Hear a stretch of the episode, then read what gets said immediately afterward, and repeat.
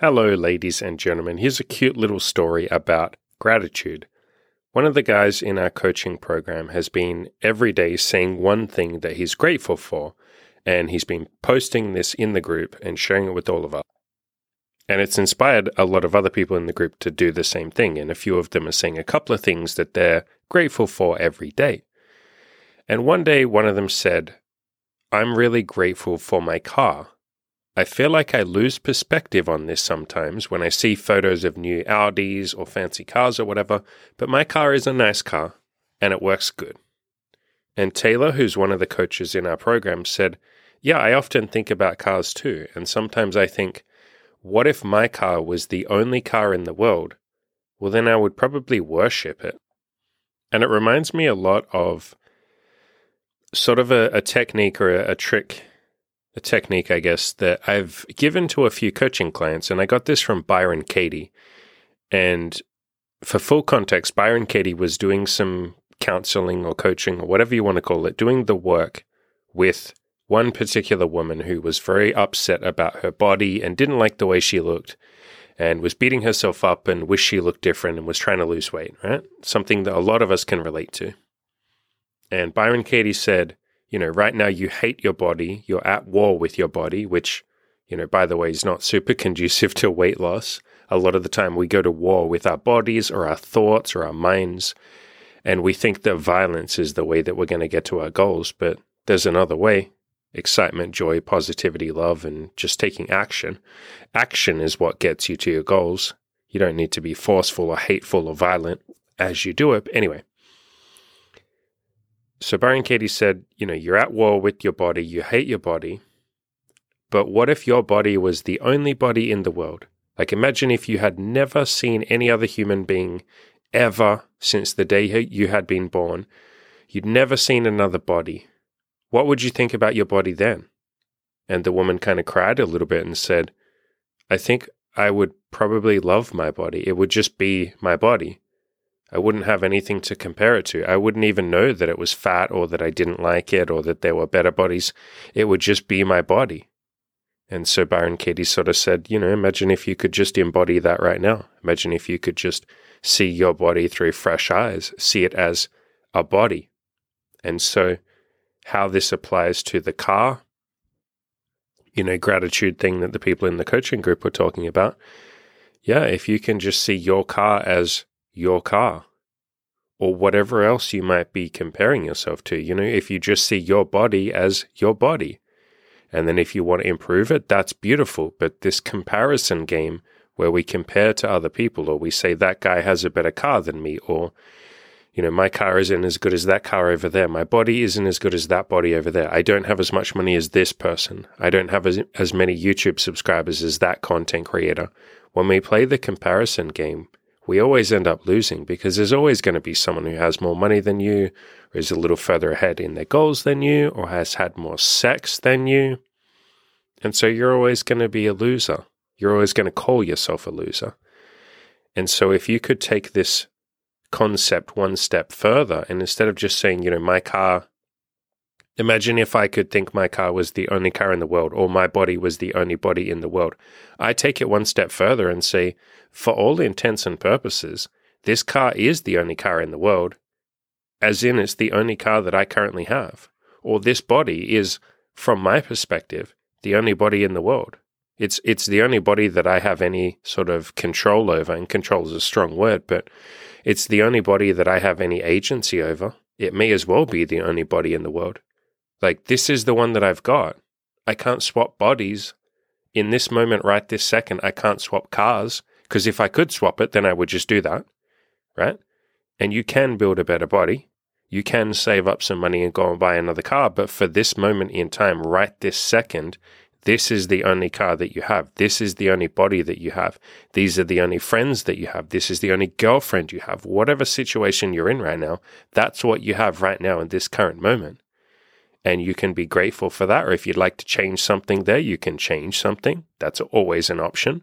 But being okay with what we currently are or currently have, and then improving that is the pathway to peace rather than this war that we often resort to, where we think if I just yell at reality and yell at myself and hate my thoughts and hate my car and hate my wallet and hate my bank account and hate my clothes and hate the people that I'm sleeping with or not sleeping with. And we go to war and we think that that's the pathway to happiness.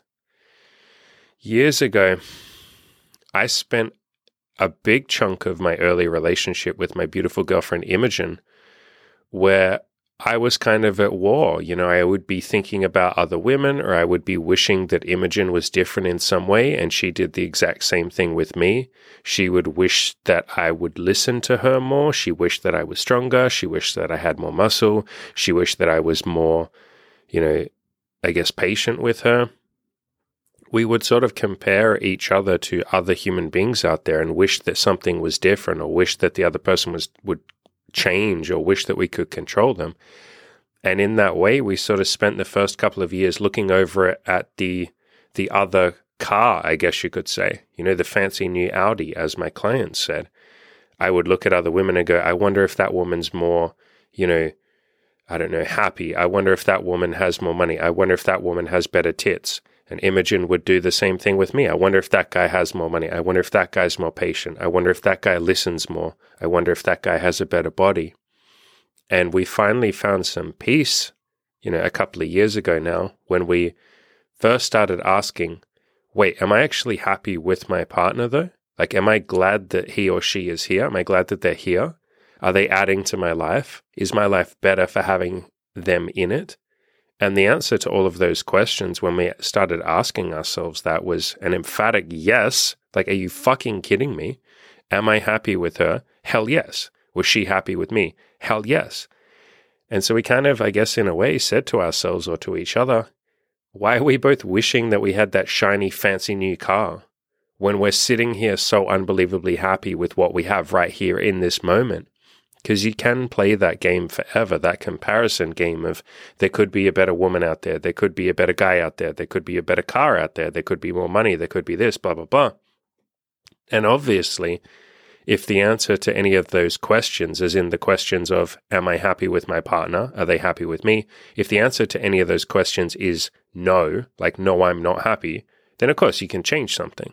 You know, you could improve the relationship, you could improve yourself, you could learn to love yourself and give yourself those things that you're wanting rather than trying to get them from a partner. You could move on from your partner, you could leave, you could go to couples therapy. There's a million different options, right? But the answer for us was an emphatic, oh my God, yes, I am happy with you. So why am I looking over at the other side wondering if the grass is greener? And I think, like I said, we can play that game forever. There will always be someone better than the partner that you're with right now, depending on how you want to define the word better. There'll always be someone with more money or a better body or a bigger dick or a wetter pussy or whatever it might be that you might be interested in. You know what I mean? There will always be someone out there who can scratch that itch a little better than your partner can. But at the end of the day, are you happy with your partner? Are you happy with this moment in time that you are where you're in right now? And if the answer to that is yes, that's absolutely beautiful because happiness is living in the current moment. Happiness is finding some semblance of peace with this current, right now, second that's happening. It's not looking at the future and saying, in the future, I'll be happier. That's a, a game that human beings play. And when you play that game, when you say, you know, I'll be happy in the future and I'm not going to be happy right now, you're just going to keep moving the goalpost. That's, trust me, I'm speaking from experience. This is how it goes. This is what it was like for me for years. You tell yourself you'll be happy when you have more sex, then you have sex with 50 women. You tell yourself you'll be happy when you have sex with 100, then you have sex with 100. You tell yourself you'll be happy when you make more money. Tell yourself you'll be happy when your body's better. And then at some point you go, wait, am I actually happy now though? Like, am I enjoying this process of self improvement? And the answer for me personally was like, fuck yeah, are you kidding me? Like, I love this. I love having sex. I love meeting new people. I love making money. I love going to the gym. I love working on all of this stuff. I love working on my self esteem, my happiness, my peace, my love, my enlightenment, if you want to use that word. I love working on this stuff.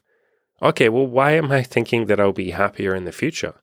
Like, fuck the future. The future's either going to come or it's not going to come. But am I happy right now? Well, yes, I am. Very happy. Okay, cool. Let's enjoy that. So, Happiness is right here because this is technically all we have. I hope this cute little story was entertaining or interesting to you. If not, that's beautiful too. If you would like to join our coaching program and have some more conversations just like these ones, if you want to work on your peace, your love, your happiness, your money, your sex life, whatever the hell you want to work on, we would love to have you as part of the program. If you're not sure if you want to make a big commitment financially and I guess taking your life that seriously, I also offer $200 coaching calls, one on one coaching calls with me. We can sit down for an hour or so, go over any questions you might have, anything you're struggling with, and I can help you and give you whatever it is that you might want from me. I will leave a link in the description below to those calls and to the coaching program. I have a couple of books and video courses and things down there as well that are all $1 each, or you pay whatever you want, but you can pay as little as $1. That's all down below. As always, ladies, gentlemen, and people who have a fancy car and people who don't have a fancy car, go out there, crush those goals, and enjoy the process.